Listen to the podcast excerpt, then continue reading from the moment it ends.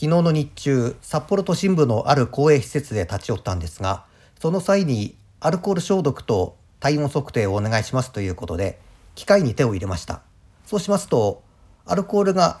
噴霧されて、それと同時に体温が測定されました。手を入れて、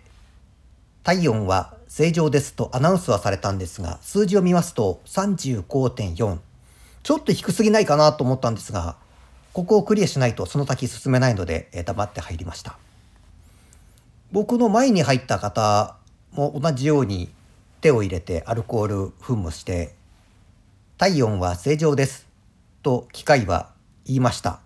しかし、横目でその時に表示された数字を見ますと、32.8。この機械は正常ではないなと思いました。